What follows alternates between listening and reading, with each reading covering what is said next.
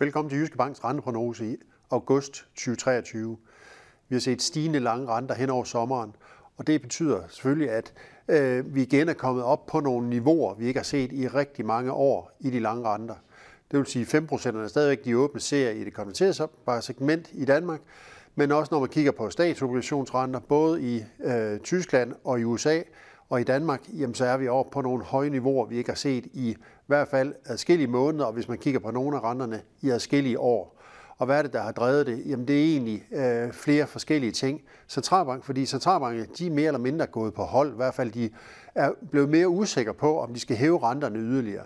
Den amerikanske centralbank de hævede renten i juli, øh, ligesom ECB og Nationalbanken også gjorde med 25 basepunkter. Det nye for ECB, det er sådan set, at de er blevet mere tvivlende over for, om de skal hæve renten yderligere. Så de har ligesom lagt øh, kortene åbent til, om de overhovedet skal hæve renten yderligere, eller skal hæve renten mere. Det kan selvfølgelig komme til rentemødet i september, eller det efterfølgende rentemøde, hvorefter de så formentlig nok kan være på pause derefter. Den amerikanske centralbank de har længe i hvert fald været hen, hvor de måske allerede var færdige med at hæve renten. Den blev så hævet i juli.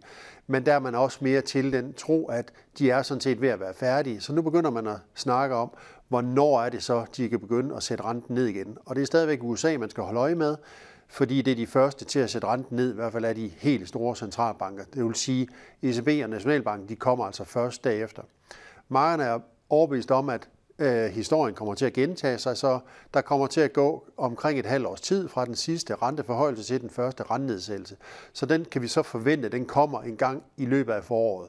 Vores prognose er stadigvæk, at Fed de kommer til at øh, reagere på et, øh, en vækstafmatning, der kommer til at egentlig at, at køre snart.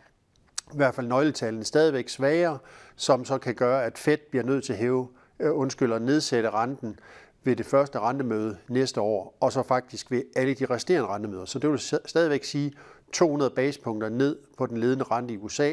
Det er mere end det, der ligger pris i markedet, så det betyder også, at vi tror på, at renterne i USA kommer til at falde øh, lidt mere end det, der ligger priset. De lange renter, de kommer også til at falde, men der er vi lidt mere tvivlende omkring, hvor meget de egentlig kan komme ned, fordi fokus er igen kommet på amerikansk statsgæld, som er virkelig, virkelig stor.